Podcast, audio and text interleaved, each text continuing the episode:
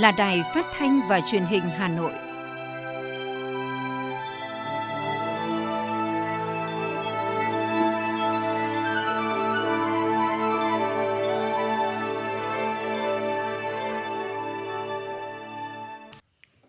Thưa quý vị và các bạn, bây giờ là chương trình thời sự của Đài Phát thanh và Truyền hình Hà Nội đang được phát trực tiếp trên sóng FM tần số 90 MHz. Tối nay thứ năm, ngày 27 tháng 1 năm 2022 có những nội dung chính sau đây.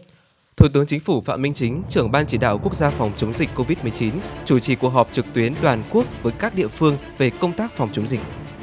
Chủ tịch Quốc hội Vương Đình Huệ đã tới thăm làm việc chúc Tết và kiểm tra công tác ứng trực tại Bộ Tư lệnh Cảnh sát cơ động và Bộ Tư lệnh Thủ đô. Bí thư Thành ủy Đinh Tiến Dũng tiếp đoàn Ban trị sự Giáo hội Phật giáo Việt Nam thành phố Hà Nội. Hà Nội chi hơn 1,5 tỷ đồng thăm Tết các cơ sở y tế đang thực hiện phòng chống dịch COVID-19. Hàng loạt trường cho sinh viên học trực tiếp sau Tết. Phần tin thế giới có những tin chính. Hàn Quốc triệu tập họp khẩn cấp sau khi Triều Tiên phóng hai vật thể bay được cho là tên lửa đạn đạo tầm ngắn. Đại sứ Nga phủ nhận kế hoạch tấn công Ukraine. Israel tiêm vaccine mũi 4 cho nhóm dễ tổn thương trên 18 tuổi. Sau đây là nội dung chi tiết sẽ có trong chương trình. Thưa quý vị và các bạn, sáng nay Thủ tướng Chính phủ Phạm Minh Chính, trưởng Ban chỉ đạo quốc gia phòng chống dịch COVID-19, chủ trì cuộc họp trực tuyến toàn quốc với các địa phương về công tác phòng chống dịch trong dịp Tết Nguyên đán nhâm dần. Cùng dự cuộc họp tại trụ sở chính phủ có các đồng chí Phó trưởng Ban chỉ đạo quốc gia, Phó Thủ tướng Lê Minh Khái, Phó Thủ tướng Vũ Đức Đam, Phó Chủ tịch Quốc hội Nguyễn Khắc Định, các thành viên Ban chỉ đạo, Bộ trưởng, Thủ trưởng cơ quan ngang bộ, lãnh đạo các bộ, ban, ngành, cơ quan trung ương. Phát biểu khai mạc, Thủ tướng Phạm Minh Chính cho biết, cuộc họp nhằm ra soát đánh giá công tác phòng chống dịch từ cuộc họp lần trước của Ban chỉ đạo, những vấn đề nổi lên cần lãnh đạo chỉ đạo rút kinh nghiệm, chấn chỉnh kịp thời, định hướng những nhiệm vụ trọng tâm thời gian tới. Mục tiêu là vừa phòng chống, kiểm soát dịch hiệu quả, vừa tổ chức cho nhân dân đón Tết an toàn, vui tươi, lành mạnh, vừa thực hiện có nhiệm vụ thường xuyên theo chức năng nhiệm vụ quyền hạn của mỗi cơ quan đơn vị địa phương, nhất là các giải pháp để sẵn sàng ứng phó với các tình huống có thể xảy ra trong dịp Tết – Thủ tướng tiếp tục nhấn mạnh yêu cầu triển khai chiến dịch tiêm chủng thần tốc mùa xuân năm 2022 đã được Thủ tướng Chính phủ phát động với mục tiêu đến hết tháng 1 hoàn thành việc tiêm mũi 2 cho người từ 12 đến 17 tuổi, trong quý 1 hoàn thành việc tiêm mũi 3 cho người từ 18 tuổi trở lên, trừ các đối tượng chống chỉ định, tiếp tục nghiên cứu để triển khai các thủ tục và tiêm vaccine cho trẻ từ 5 đến 11 tuổi. Thủ tướng nêu rõ biến chủng Omicron đã xâm nhập vào nước ta nên chúng ta tuyệt đối không được lơ là chủ quan, mất cảnh giác trong dịp Tết. Đồng thời chúng ta cũng có cơ sở để tự tin trong công tác phòng chống dịch. Với tỷ lệ người dân đã được tiêm vaccine và chúng ta cũng đã có nhiều kinh nghiệm hơn, đúc kết được các phương châm, công thức phòng chống dịch. Sáng nay, Chủ tịch Quốc hội Vương Đình Huệ đã tới thăm, làm việc chúc Tết và kiểm tra công tác ứng trực tại Bộ Tư lệnh Cảnh sát Cơ động và Bộ Tư lệnh Thủ đô. Chủ tịch Quốc hội Vương Đình Huệ biểu dương những chiến công xuất sắc của lực lượng cảnh sát cơ động thời gian qua như bảo vệ tuyệt đối an toàn Đại hội 13 của Đảng, cuộc bầu cử Đại hội Quốc hội khóa 15 và đại biểu Hội đồng Nhân dân các cấp phối hợp triệt để để phá nhiều chuyên án lớn đánh giá cao Bộ Tư lệnh đã triển khai hàng nghìn cán bộ chiến sĩ tăng cường cho các địa phương thực hiện nhiệm vụ bảo đảm an ninh trật tự. Chủ tịch Quốc hội đề nghị lực lượng cảnh sát cơ động chủ động nắm chắc tình hình, không để bị động bất hờ, xây dựng đội ngũ trong sạch, vững mạnh, chính quy, tinh nhuệ, hiện đại làm tốt công tác giáo dục chính trị tư tưởng, trung thành tuyệt đối với Tổ quốc, tận tụy phục vụ nhân dân, thăm và chúc Tết tại Bộ Tư lệnh Thủ đô, Chủ tịch Quốc hội Vương Đình Huệ đánh giá cao đơn vị đã xây dựng khu vực phòng chủ thành phố ngày càng vững chắc, là một trong ba lực lượng trên tuyến đầu chống dịch. Nhấn mạnh thủ đô Hà Nội là trái tim của cả nước, Chủ tịch Quốc hội đề nghị Bộ Tư lệnh Thủ đô tiếp tục xây dựng lực lượng tinh gọn, mạnh, cơ động, có sức chiến đấu cao, là lực lượng nòng cốt trong xây dựng nền quốc phòng toàn dân gắn với nệ thế trận an ninh nhân dân vững chắc, thực hiện tốt ba chức năng đội quân chiến đấu, đội quân công tác, đội quân lao động và sản xuất đáp ứng yêu cầu bảo vệ vững chắc thủ đô trong mọi tình huống. Sáng cùng ngày tại Hà Nội, Ủy viên Bộ Chính trị, Chủ tịch Quốc hội Vương Đình Huệ đã tới thăm chúc Tết và kiểm tra công tác ứng trực sẵn sàng chiến đấu của cán bộ chiến sĩ Bộ Tư lệnh Cảnh sát cơ động. Nhân dịp năm mới 2022 và chuẩn bị đón Tết cổ truyền nhâm dần, thay mặt lãnh đạo Đảng, Nhà nước, Quốc hội, Ủy ban Thường vụ Quốc hội, Chủ tịch Quốc hội Vương Đình Huệ gửi đến toàn thể cán bộ, chiến sĩ lực lượng cảnh sát cơ động những tình cảm thân thiết, lời chúc mừng tốt đẹp nhất – Thay mặt lãnh đạo Đảng, Nhà nước, Quốc hội, Ủy ban Thường vụ Quốc hội, Chủ tịch Quốc hội nhiệt liệt biểu dương và chúc mừng những thành tích, những chiến công to lớn, xuất sắc mà cảnh sát cơ động đạt được trong thời gian qua. Chủ tịch Quốc hội nhấn mạnh, năm 2022 là năm có ý nghĩa rất quan trọng, năm thứ hai và cũng là năm bản lề thực hiện nghị quyết Đại hội Đảng toàn quốc lần thứ 13, nghị quyết Đại hội Đảng bộ Công an Trung ương lần thứ 7. Theo Chủ tịch Quốc hội, yêu cầu nhiệm vụ đặt ra cho lực lượng công an nhân dân nói chung và cảnh sát cơ động nói riêng sẽ càng nhiều hơn, nặng nề và phức tạp hơn. Để thực hiện thắng lợi nhiệm vụ công tác được giao, đòi hỏi toàn lực lượng công an nhân dân, trong đó có lực lượng cảnh sát cơ động, cần tiếp tục bám sát chấp hành nghiêm, toàn diện, trực tiếp, tuyệt đối sự lãnh đạo của Đảng, tiếp tục triển khai tốt nghị quyết số 22 của Bộ Chính trị về tiếp tục đổi mới, sắp xếp tổ chức bộ máy Bộ Công an tinh gọn, hoạt động hiệu lực hiệu quả, chủ động nắm chắc tình hình, làm tốt công tác tham mưu, phục vụ có hiệu quả các chủ trương của Đảng, chính sách và pháp luật của nhà nước, xây dựng và tổ chức thực hiện có hiệu quả kế hoạch, nghị quyết công tác công an và chương trình công tác của lực lượng. Sáng nay, đồng chí Đinh Tiến Dũng, Ủy viên Bộ Chính trị, Bí thư Thành ủy, trưởng đoàn đại biểu Quốc hội thành phố Hà Nội đã chủ trì tiếp đoàn Ban trị sự Giáo hội Phật giáo Việt Nam thành phố đến thăm chúc Tết Đảng bộ thành phố Hà Nội – Cùng dự có Ủy viên Ban Thường vụ Thành ủy, trưởng Ban dân vận Thành ủy Nguyễn Doãn Toàn.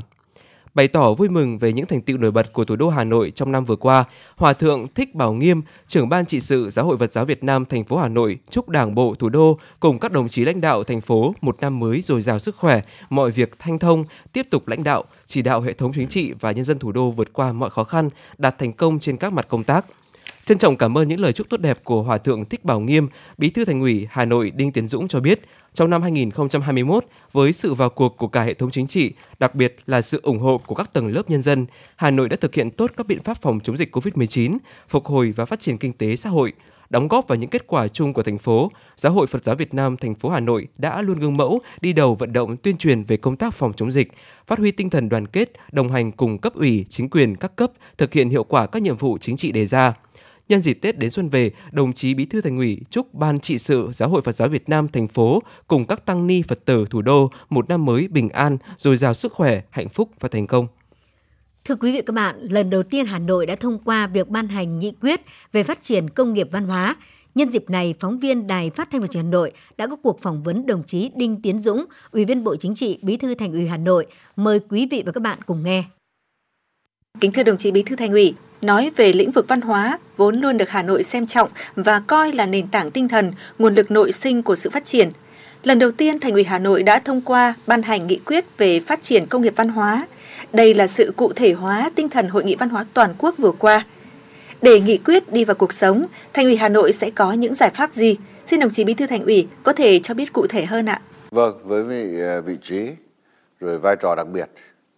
Hà Nội có cái nền tảng văn hóa và với cái tiềm năng rất là to lớn. Kể từ khi Đức vua Lý Thái Tổ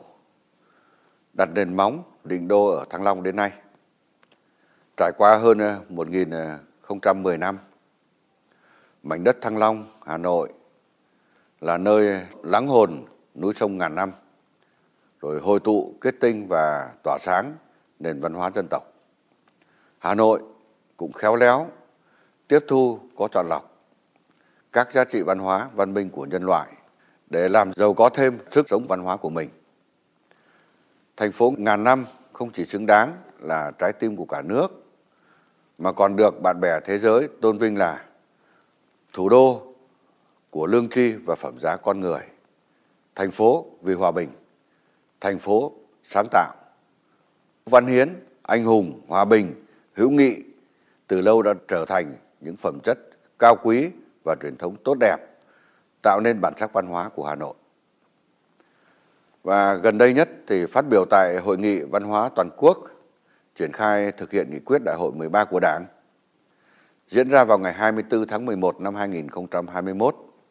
đồng chí Tổng Bí thư Nguyễn Phú Trọng đã chỉ rõ đây là lần đầu tiên trong văn kiện đại hội Đảng, Đảng ta đã đề cập một cách toàn diện và sâu sắc đến lĩnh vực văn hóa. Từ chủ đề đại hội đến các, các quan điểm, mục tiêu, định hướng lớn, nhiệm vụ trọng tâm rồi đột phá chiến lược. Văn kiện đại hội đã nhấn mạnh phải phát huy sức mạnh của nền văn hóa và con người Việt Nam. Có thể nói, khơi dậy sức mạnh văn hóa không những là nhu cầu bức thiết từ thực tiễn đặt ra mà còn là nhiệm vụ chính trị của Đảng bộ, chính quyền và nhân dân thủ đô. Và để làm được điều đó thì các cấp ủy Đảng, chính quyền, Mặt trận Tổ quốc Việt Nam và các tổ chức đoàn thể từ thành phố xuống đến cơ sở trước tiên là cấp ủy tổ chức đảng và nhất là người đứng đầu cấp ủy tổ chức đảng các cấp phải nhận thức sâu sắc về nhiệm vụ phát triển văn hóa trong các cái văn kiện của đảng. Chú trọng phát triển văn hóa Hà Nội trên cơ sở phát huy truyền thống ngàn năm văn hiến và anh hùng thành phố vì hòa bình và tiếp thu ờ, tinh hoa văn hóa của nhân loại, xây dựng người Hà Nội thanh lịch, văn minh, phát triển toàn diện với những giá trị nhân văn và tinh thần yêu nước sâu sắc. Ý thức, tôn trọng pháp luật, giàu lòng tự hào dân tộc, ý chí khát vọng phát triển và coi đây là sức mạnh nội sinh, động lực tinh thần to lớn để phát triển thủ đô bền vững phát triển văn hóa phải đặt trong tổng thể phát triển chung, xây dựng đảng bộ và hệ thống chính trị ngày càng trong sạch và vững mạnh. Xây dựng và phát triển văn hóa con người là sự nghiệp lâu dài, đòi hỏi phải kiên trì, thận trọng, luôn phải tìm tòi, đổi mới tư duy, phát triển, vừa bảo đảm giữ vững vai trò lãnh đạo của đảng, nâng cao hiệu lực, hiệu quả quản lý của nhà nước rồi đảm bảo đúng vai, thuộc bài đối với từng cơ quan, tổ chức và cá nhân trong thực hiện nhiệm vụ phát triển văn hóa. Và muốn làm tốt thì cấp ủy, chính quyền các cấp của thành phố cần phải chỉ đạo, hoạch định chiến lược phát triển văn hóa tương xứng, đảm bảo bố trí nguồn lực đầu tư phù hợp, tạo cơ chế thuận lợi để thu hút nguồn lực xã hội trên cơ sở thực hiện nghị quyết của thành ủy về phát triển công nghiệp văn hóa trên địa bàn thủ đô giai đoạn 2021-2025 định hướng đến năm 2030 các cấp, các ngành phải quán triệt và nhận thức phát triển công nghiệp văn hóa là ngành kinh tế mũi nhọn có tính liên ngành, liên vùng và xã hội hóa cao.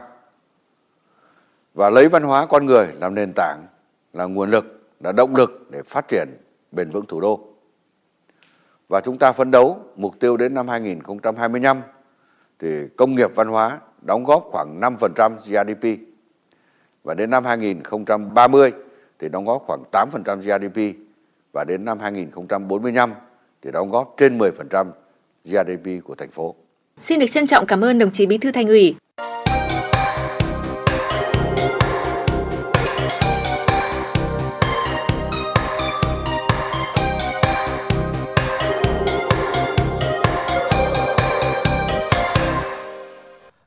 Mời quý vị và các bạn lắng nghe tiếp phần tin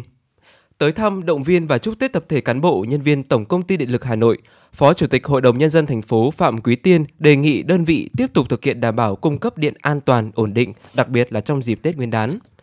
Nhấn mạnh, điện là yếu tố rất quan trọng đóng góp cho sự phát triển kinh tế xã hội. Phó Chủ tịch Hội đồng Nhân dân thành phố Phạm Quý Tiên biểu dương ghi nhận đánh giá cao nỗ lực của ngành điện thủ đô đã không ngừng nâng cao chất lượng phục vụ khách hàng, tích cực ứng dụng công nghệ quản lý hiện đại, giảm tổn thất điện năng trên toàn hệ thống – Phó Chủ tịch Hội đồng Nhân dân thành phố đề nghị tập thể cán bộ nhân viên Tổng Công ty Điện lực Hà Nội tiếp tục nêu cao tinh thần trách nhiệm, thực hiện nghiêm kế hoạch ứng trực dịp Tết, góp phần đảm bảo cung ứng điện phục vụ tốt nhất nhu cầu sinh hoạt của người dân thủ đô. Chúc tập thể cán bộ nhân viên Tổng Công ty Điện lực Hà Nội năm mới sức khỏe, bình an hạnh phúc, thực hiện tốt các nhiệm vụ đề ra. Được biết, trong dịp Tết Nguyên đán năm nay, Tổng Công ty Điện lực Hà Nội đã bố trí ứng trực và xử lý sự cố, sửa chữa điện trong suốt thời gian nghỉ Tết với dự kiến trên 11,5 nghìn ca trực. Chủ tịch Ủy ban nhân dân thành phố Hà Nội Trung Ngọc Anh đã ký ban hành quyết định về việc bổ sung đối tượng, mức và kinh phí thăm Tết nhâm dần năm 2022 đối với các tổ chức triển khai công tác phòng chống dịch COVID-19. Quyết định bổ sung đối tượng mức thăm Tết nhâm dần năm 2022 đối với các tổ chức triển khai công tác phòng chống dịch COVID-19. Cụ thể, cơ sở y tế công lập do Trung ương, Bộ ngành quản lý, các phòng y tế quận huyện, thị xã mức thăm bằng tiền mặt là 15 triệu đồng một đơn vị Ủy ban nhân dân thành phố cũng bổ sung kinh phí cho Sở Y tế và bổ sung có mục tiêu cho các quận huyện thị xã để triển khai phương án thăm Tết nhâm dần năm 2022 đối với các tổ chức triển khai công tác phòng chống dịch COVID-19 với tổng số tiền 1,544 tỷ đồng.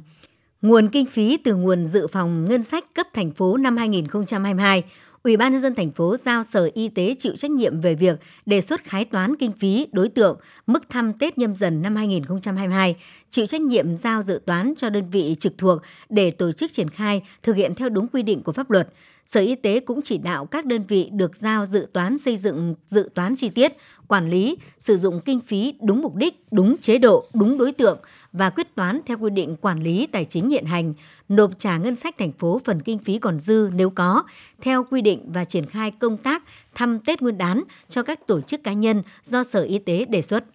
Sở Văn hóa và Thể thao Hà Nội vừa có công văn gửi Ủy ban nhân dân các quận huyện thị xã về việc thực hiện công tác quản lý lễ hội Tết Nguyên đán nhâm dần 2022. Theo công văn, Sở Văn hóa và Thể thao Hà Nội đề nghị các quận huyện thị xã trên địa bàn chủ động thực hiện tốt các quy định của Trung ương và thành phố trong dịp đón Tết Nguyên đán nhâm dần. Các di tích tiếp tục thực hiện tạm dừng lễ hội theo chỉ đạo của Ủy ban nhân dân thành phố. Tuy nhiên, trong ngày Tết, những ngày lễ chính, ban quản lý tại các điểm di tích, nơi thờ tự vẫn tiến hành thờ cúng theo truyền thống, bảo đảm ấm cúng trang trọng. Sở Văn hóa và Thể thao Hà Nội đề nghị các địa phương chủ động xây dựng các phương án khi không tổ chức lễ hội, nâng cao hiệu quả tuyên truyền vận động khi tạm dừng lễ hội, vận động nhân dân không lập bàn thờ tạm gần các di tích. Khuyến khích ứng dụng công nghệ thông tin trong tổ chức các hoạt động tín ngưỡng của nhân dân như tổ chức hoạt động tín ngưỡng theo hình thức trực tuyến, vận động nhân dân thực hiện các biện pháp phòng chống dịch, để phục vụ hiệu quả nhiệm vụ trên, Sở Văn hóa và Thể thao Hà Nội đã công bố số điện thoại đường dây nóng 0869 295 538 để nhân dân có thể phản ánh kịp thời thông tin về công tác quản lý lễ hội di tích, hoạt động văn hóa, thể thao trên địa bàn thành phố. Sở Xây dựng Hà Nội cho biết thành phố Hà Nội đang tập trung cải tạo chỉnh trang nhà biệt thự trên địa bàn do thành phố quản lý. Theo đó, Sở Xây dựng đã giả soát trình Ủy ban nhân dân thành phố ban hành quyết định thay thế quyết định số 7177 của Ủy ban nhân dân thành phố về danh mục biệt thự cũ xây dựng trước năm 1954 trên địa bàn. Sở Xây dựng cũng lập kế hoạch khảo sát đánh giá chất lượng toàn bộ 1.219 biệt thự và lập danh sách các biệt thự đã xuống cấp, nguy hiểm cần kiểm định chất lượng công trình và kế hoạch lập hồ sơ, tài liệu lưu trữ, thiết lập hồ sơ 3D, các nhà biệt thự nhóm 1. Đến thời điểm này, đơn vị đã thực hiện xong việc khảo sát, lập danh mục và kế hoạch cải tạo, chỉnh trang 32 nhà biệt thự do thành phố quản lý và danh mục 50 biệt thự do các cơ quan trung ương quản lý để cải tạo, chỉnh trang trong giai đoạn năm 2021-2025. Sau 9 tháng không đón sinh viên đến giảng đường do diễn biến phức tạp của Covid-19, Đại học Khoa học Xã hội và Nhân văn, Đại học Quốc gia Thành phố Hồ Chí Minh thông báo học tập trung từ mùng 7 tháng 2 ngay sau kỳ nghỉ lễ. Nhiều trường khác như Đại học Công nghiệp Thành phố Hồ Chí Minh, Sư phạm Thành phố Hồ Chí Minh, Văn hóa Hà Nội, Học viện Ngân hàng đón học sinh từ 14 tháng 2. Ngoài ra, một số đại học ở thành phố Hồ Chí Minh đã cho sinh viên đi học trở lại trước đó như Đại học Ngân hàng, Văn Hiến, Kinh tế, Đại học Y Dược thành phố Hồ Chí Minh, Y khoa Phạm Ngọc Thạch. Ở phía Bắc, một số trường chia nhóm để đón dần sinh viên trở lại chứ không cho đi học toàn bộ ngay từ đầu như Đại học Xây dựng Hà Nội, Đại học Mở Hà Nội, Trường Đại học Kinh tế Quốc dân, Đại học Bách khoa Hà Nội, Đại học Văn khóa Hà Nội có kế hoạch đón sinh viên trở lại từ ngày 14 tháng 2. Cùng với sự trở lại từng bước của sinh viên đại học, số lượng học sinh phổ phổ thông được đến trường học trực tiếp sau Tết Nguyên đán cũng sẽ tăng mạnh. Đến ngày 7 tháng 2, dự kiến 49 tỉnh, thành phố sẽ tổ chức học trực tiếp, 14 địa phương còn lại cũng cho học sinh trở lại trường từ ngày 12 tháng 2. Bộ Văn hóa Thể thao và Du lịch vừa có quyết định về việc công nhận khu du lịch quốc gia Tam Đảo, tỉnh Vĩnh Phúc – Khu du lịch quốc gia Tam Đảo có diện tích 10.723 hecta, gồm phân khu dịch vụ hành chính của vườn quốc gia Tam Đảo trên địa bàn huyện Tam Đảo là 5.399 hecta, khu vực chân núi Tam Đảo là 4.561,5 hecta, khu di tích và danh thắng Tây Thiên 477,6 hecta, khu du lịch Tam Đảo 284,9 hecta. Trong chiến lược phát triển du lịch, Ủy ban dân tỉnh Vĩnh Phúc đã phê duyệt đề án phát triển du lịch huyện Tam Đảo đến năm 2025, định hướng đến năm 2030 nhằm tổng hợp đánh giá tổng thể tài nguyên du lịch, nguồn lực, công tác quản lý, đề ra nhiều giải pháp dự án phát triển du lịch. Mục tiêu của Vĩnh Phúc đến năm 2030 là xây dựng Tam Đảo thành thị xã đặc sắc về du lịch thông qua đa dạng hóa sản phẩm du lịch, tăng số lượng cơ sở lưu trú, hoàn thiện hạ tầng giao thông, viễn thông, đào tạo nhân lực du lịch. Bệnh viện Tuệ Tĩnh vừa trả toàn bộ lương còn nợ cho 157 cán bộ, nhân viên y tế, trong đó gồm 50% lương từ tháng 5 năm 2021 đến tháng 11 năm 2021. Bệnh viện Tuệ Tĩnh cũng đã chi trả toàn bộ lương tháng vào tháng 12 năm 2021 và tháng 1 năm 2022 cho nhân viên. Thông tin được bà Phạm Thị Thanh Bình, Chủ tịch Công đoàn Y tế Việt Nam xác nhận ngày hôm nay.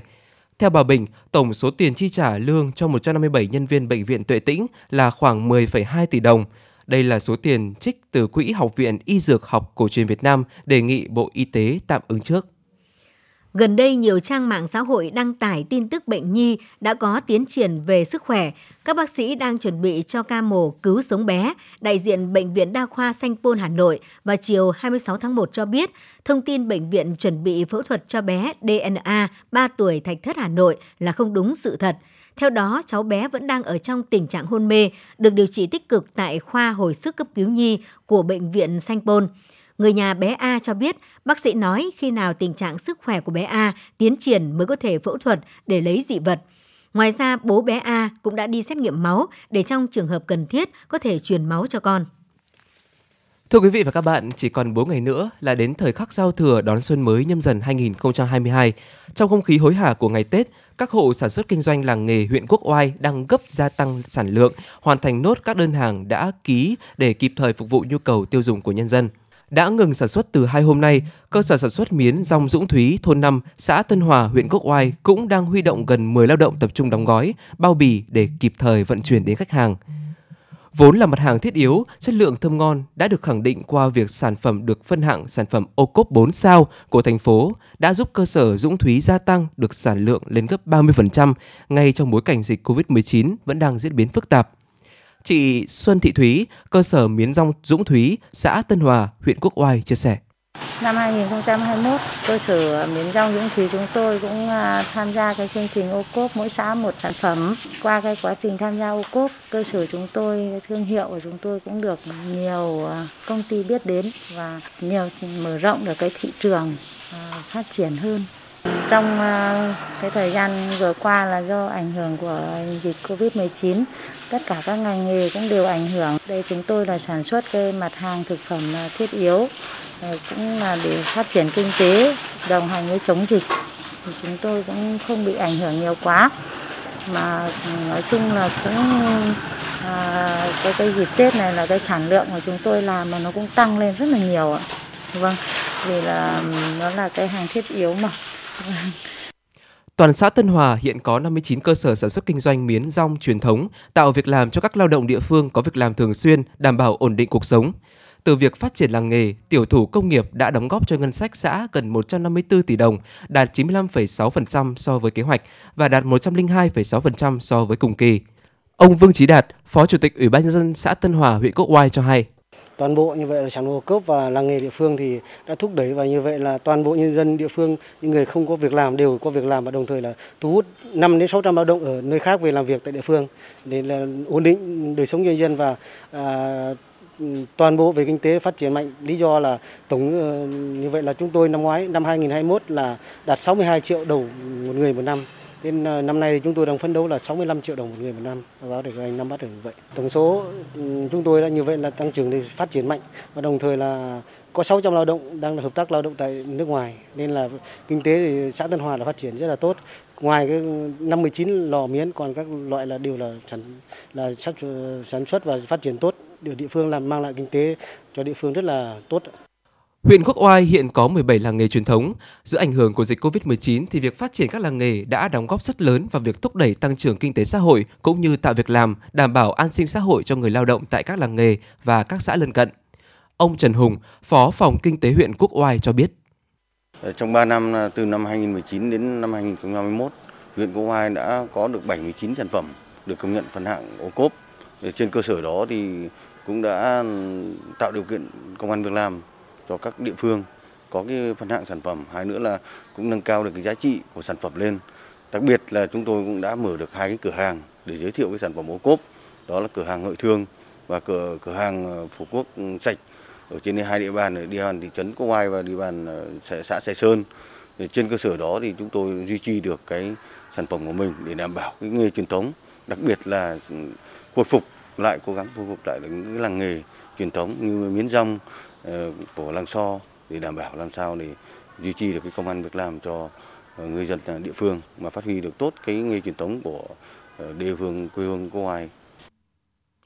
Dịp Tết là cơ hội đẩy mạnh tiêu thụ sản phẩm đối với mỗi cơ sở sản xuất lành nghề. Giữa tác động tiêu cực của dịch COVID-19 đến mọi mặt của nền kinh tế thì việc phát triển các làng nghề truyền thống đang đóng một vai trò quan trọng trong việc tạo việc làm, nâng cao thu nhập cho người dân và tạo động lực kinh tế xã hội của địa phương phát triển.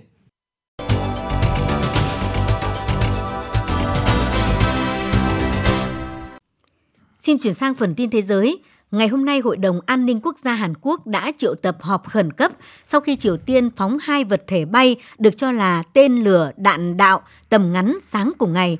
Theo một tuyên bố của văn phòng, Tổng thống Hàn Quốc, các thành viên thường trực của Hội đồng An ninh Quốc gia Hàn Quốc bày tỏ rất tiếc về việc Triều Tiên liên tiếp phóng tên lửa. Hội đồng An ninh Quốc gia Hàn Quốc cũng kêu gọi Triều Tiên nhanh chóng hưởng ứng nỗ lực giải quyết các vấn đề thông qua đối thoại, hướng tới hòa bình và ổn định trên bán đảo Triều Tiên và trong khu vực. Cùng ngày, Thủ tướng Nhật Bản Fumio Kishida cho hay ông đã nhận được những thông báo từ Hàn Quốc về vụ phóng vật thể bay không xác định của Triều Tiên vào buổi sáng cùng ngày. Phát biểu tại một buổi họp báo, Thủ tướng Kishida cho biết Tokyo sẽ tiếp tục tập hợp thông tin về tình hình hiện nay – người đứng đầu chính phủ Nhật Bản mô tả vụ phóng thứ 6 của Bình Nhưỡng trong năm nay là vô cùng đáng tiếc. Ngày hôm nay, Liên Hợp Quốc thông báo trong năm nay, Triều Tiên sẽ đảm nhận cương vị Chủ tịch Luân phiên Hội đồng Giải trừ quân bị của Liên Hợp Quốc trong vòng một tháng. Triều Tiên nằm trong số 6 quốc gia cùng với Trung Quốc, Colombia, Cuba, Cộng hòa Dân chủ Congo và Ecuador đã đảm nhận cương vị Chủ tịch năm 2022 lần lượt trong vòng 4 tuần. Phiên họp đầu tiên của hội nghị đã bắt đầu vào ngày 24 tháng 1 vừa qua dưới sự chủ trì của Trung Quốc. Trong tuyên bố chung sau cuộc đàm phán theo thể thức Normandy tại Paris, Pháp, ngày hôm qua, các đại diện chính trị của Nga, Ukraine, Pháp và Đức đã tái khẳng định cam kết duy trì thỏa thuận ngừng bắn ở miền đông Ukraine. Trong khi đó, đại diện của Nga, Phó Tránh Văn phòng Điện Kremlin, ông Dmitry Kozak cho biết cuộc đàm phán theo thể thức Normandy đã diễn ra không suôn sẻ nhưng thẳng thắn. Truyền thông New Zealand ngày hôm nay dẫn lời đại sứ Nga tại nước này, ông georgi Viktorovich Rep cho biết Nga không có ý định tấn công Ukraine và các hoạt động chuyển quân của nước này không nhằm mục đích đe dọa bất kỳ quốc gia nào. Đại sứ Rep khẳng định việc di chuyển quân của Nga là phản ứng của nước này đối với các cuộc tập diễn tập quân sự và ý định thiết lập một chỗ đứng quân sự của Mỹ và Liên minh quân sự NATO tại Ukraine. Ngày hôm nay, Bộ Nội vụ Ukraine cho biết có ít nhất 5 người thiệt mạng và 5 người bị thương trong vụ nổ súng tại một nhà máy sản xuất tên lửa ở thành phố Dnipro, miền trung nước này. Trong số các nạn nhân thiệt mạng có 4 quân nhân. Theo nguồn tin trên, vụ việc xảy ra dạng sáng nay giờ địa phương lúc lực lượng canh gác được phát vũ khí ở nhà máy Videnmas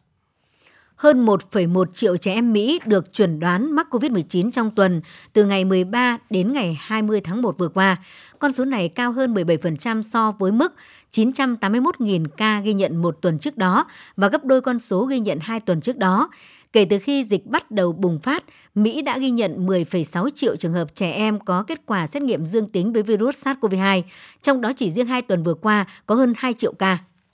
Israel ngày hôm qua thông báo nước này sẽ triển khai tiêm chủng mũi thứ tư vaccine ngừa COVID-19 cho toàn bộ người dễ bị tổn thương trên 18 tuổi, trong nỗ lực đối phó với các đợt bùng dịch liên tiếp tại nước này. Quan chức cấp cao thuộc Bộ Y tế Israel Nachman As cho biết trong giai đoạn mới của chiến dịch tiêm chủng tại nước này, đối tượng ưu tiên tiêm mũi thứ tư là người trên 18 tuổi có hệ miễn dịch suy yếu và lực lượng tuyến đầu chống dịch. Chính phủ Australia vừa xác nhận đang chuẩn bị để hỗ trợ cho một sứ mệnh toàn cầu do Tổng thống Mỹ Joe Biden kêu gọi nhằm ngăn chặn sự gián đoạn có thể xảy ra đối với nguồn cung khí đốt tự nhiên hóa lỏng LNG của châu Âu trong bối cảnh khủng hoảng năng lượng ngày càng trầm trọng hơn trên toàn cầu và căng thẳng giữa Nga và Ukraine đang leo thang. Dự báo thời tiết vùng châu thổ sông Hồng và khu vực Hà Nội đêm 27 ngày 28 tháng 1 năm 2022. Khu vực vùng đồng bằng Bắc Bộ, đêm và sáng có mưa nhỏ, mưa phùn và sương mù, trưa chiều trời nắng, nhiệt độ từ 20 tới 27 độ C. Khu vực vùng núi Ba Vì Sơn Tây, đêm và sáng có mưa nhỏ, mưa phùn và sương mù, trưa chiều trời nắng, nhiệt độ từ 21 tới 26 độ C. Khu vực ngoại thành từ Phúc Thọ tới Hà Đông, đêm và sáng có mưa nhỏ, mưa phùn và sương mù, trưa chiều trời nắng, nhiệt độ từ 21 tới 27 độ C. Phía Nam từ Thanh Oai, Thường Tín đến Ứng Hòa, đêm và sáng có mưa nhỏ, mưa phùn và sương mù, trưa chiều trời nắng, nhiệt độ từ 21 tới 27 độ C. Khu vực Mê Linh, Đông Anh, Sóc Sơn, đêm và sáng có mưa nhỏ, mưa phùn và sương mù, trưa chiều trời nắng, nhiệt độ từ 20 tới 26 độ C. Khu vực trung tâm thành phố Hà Nội, đêm và sáng có mưa nhỏ, mưa phùn và sương mù, trưa chiều trời nắng, nhiệt độ từ 21 tới 27 độ C.